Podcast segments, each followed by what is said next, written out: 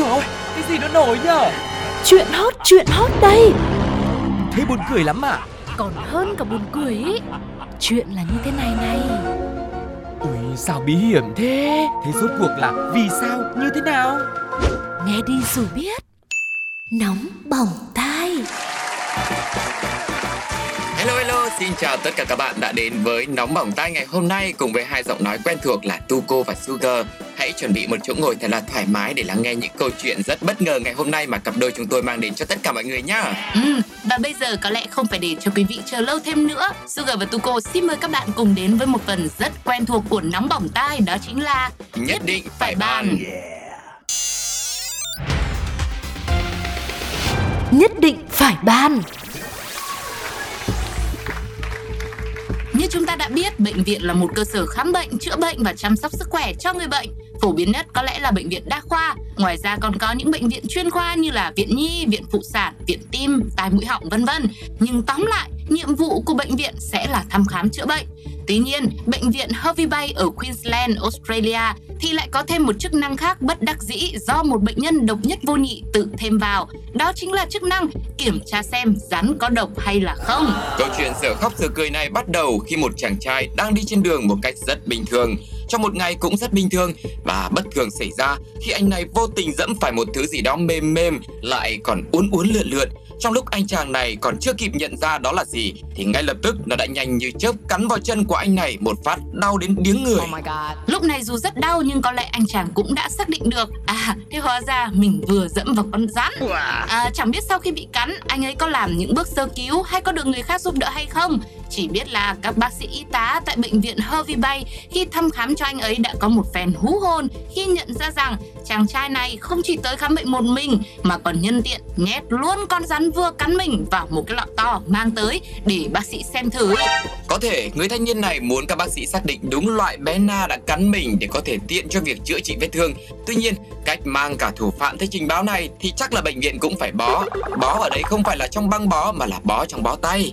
Tiếp theo đó thì bệnh viện đã phải liên hệ với dịch vụ bắt rắn đến ngay và luôn để xử lý tình huống bất đắc dĩ này. Người bắt rắn cũng xác nhận đó là một con rắn mắt nhỏ phương Đông có độc, nhưng mặc dù cực độc thì loại rắn này lại ít gây nguy hiểm cho con người, thậm chí nó rất kín đáo, nhút nhát và có nhiều khả năng là húc đầu hoặc đứng thẳng hơn là việc đi cắn. Và nếu nó cắn ấy, thì chỉ là có điều gì đã khiến cho nó quá sợ hãi mà thôi. Đang đi dạo tự nhiên có cái gì đấy ở trên dẫm một phát vào để chẳng sợ.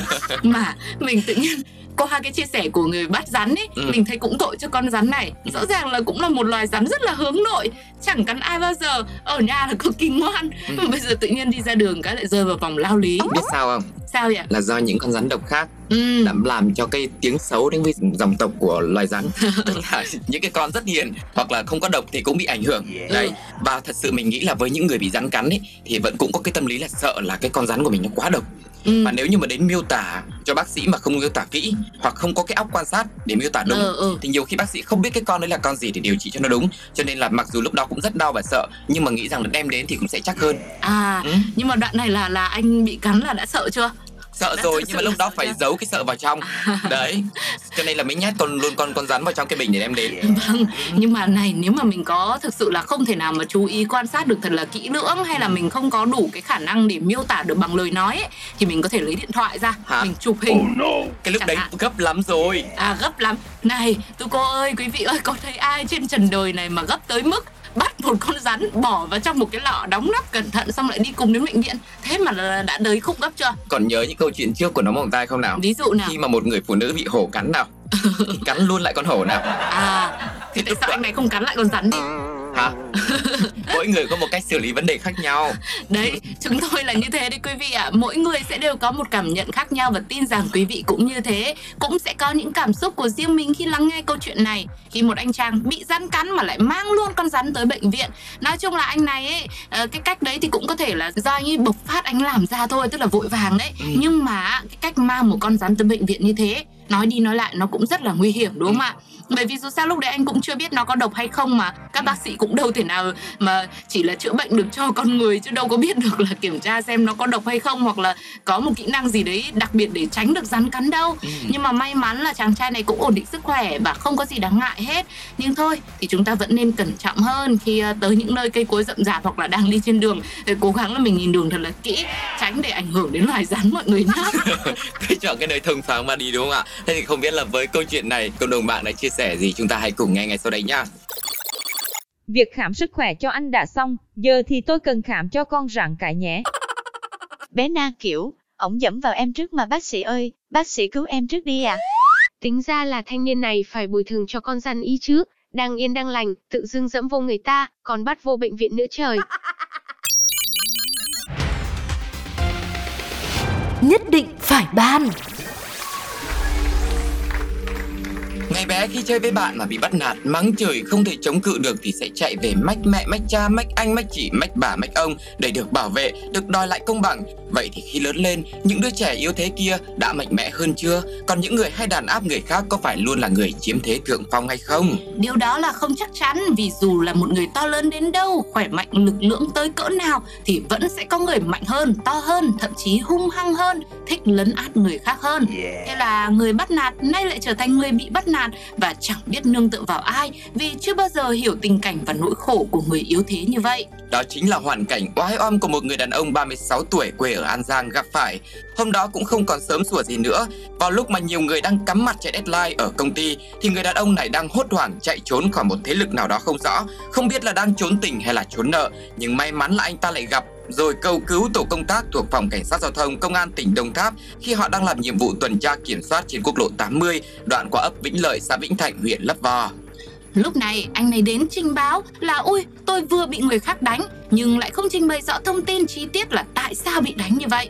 Tổ công tác đã hướng dẫn người này đến công an xã Vĩnh Thạnh, huyện Lấp Vò, cách đó khoảng 500m trình báo để được hỗ trợ kịp thời. Tuy nhiên, người đàn ông này lại cảm thấy kịp thời là kịp thời thế nào, gấp lắm rồi, bây giờ đồng chí cảnh sát giao thông đã nghe tôi trình báo rồi thì phải trực tiếp giải quyết cho tôi đi, chứ đi thêm 500m nữa tôi đau đớn lắm.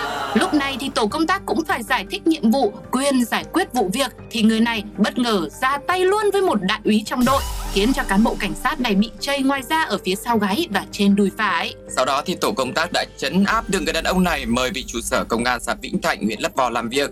Thông tin ban đầu được biết là người điều khiển xe máy là ông Đạt, 36 tuổi, quê ở An Giang, và người đàn ông này đã từng có tiền án về tội cố ý gây thương tích. Hiện vụ việc đã được phòng cảnh sát giao thông công an tỉnh Đồng Tháp bàn giao cho công an huyện Lấp Vò điều tra xử lý theo quy định. Này, nhưng mà nghe xong câu chuyện này tự nhiên tôi cảm thấy có một cái thuyết âm mưu ở đây nhé. Đó là có khi là cái anh này ấy, anh ấy không muốn là phải đi bộ đến cái đồn cảnh sát kia. Thế là anh quyết tâm là anh phải ra tay để cho là các đồng chí cảnh sát giao thông lúc này là phải trấn áp, phải gọi là đưa anh về trụ sở công an. Thế là anh ấy là cầu được ước thấy đấy. Là cuối cùng là cũng được bàn giao đấy.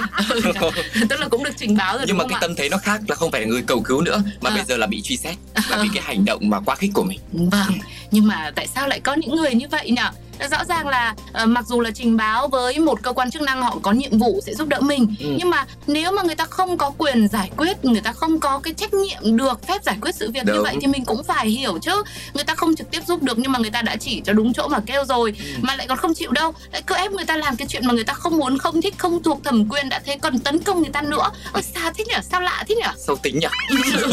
Nói chung là lúc đầu thì mình cũng nghĩ là do ma men ma diệu, nhưng mà không hẳn là vậy. Trước đó ông này cũng đã nhiều lần có những hành động thiếu kiểm chế manh động rồi, còn cố ý gây thương tích cho người khác nữa, cho nên là dù có ma men hay không thì đó cũng là cách mà anh ta chọn để giải quyết vấn đề từ trước đến nay, thay vì là cái biện pháp hòa bình mà chúng tôi luôn khuyến khích trong Nóng Bỏng Tài. Vâng, suy cho cùng kẻ tổn thương lại đi tổn thương người khác, rồi chính cái kẻ tổn thương người khác đấy lại gặp một kẻ khác làm mình tổn thương. Quý vị có cảm nhận như thế nào về câu chuyện này ạ? Ngay bây giờ thì hãy cùng với Sugar và Tuko lắng nghe một vài những ý kiến của cộng đồng mạng sau đây nhé. Các loại võ có thể bị thất truyền, duy chỉ có thúy quyền là mãi trường tồn theo thời gian. Không sao, vào tù trình báo quản ngục cũng được mà. Rượu này pha à, chứ làm gì có rượu nấu nào mà say kiểu vậy bao giờ. Các bạn thân mến, vừa rồi là hai câu chuyện của nóng bỏng tai mà Tuco cùng với Sugar đã chia sẻ. Ở đây có hai cái vụ tấn công. Một người đàn ông tấn công một con rắn và một người đàn ông khác đi mách rằng mình bị tấn công nhưng cuối cùng lại đi tấn công người khác nữa. Yeah, quả là một quy trình rất là phức tạp và rất là vòng vèo đúng không ạ? Vậy thì quý vị ơi, đừng quên để lại những cảm nhận, những chia sẻ của quý vị bằng cách bình luận trên ứng dụng FPT Play cho Sugar và Tuco cùng được biết nhé. Ngoài ra, mọi người cũng có thể inbox vào fanpage của Pladio.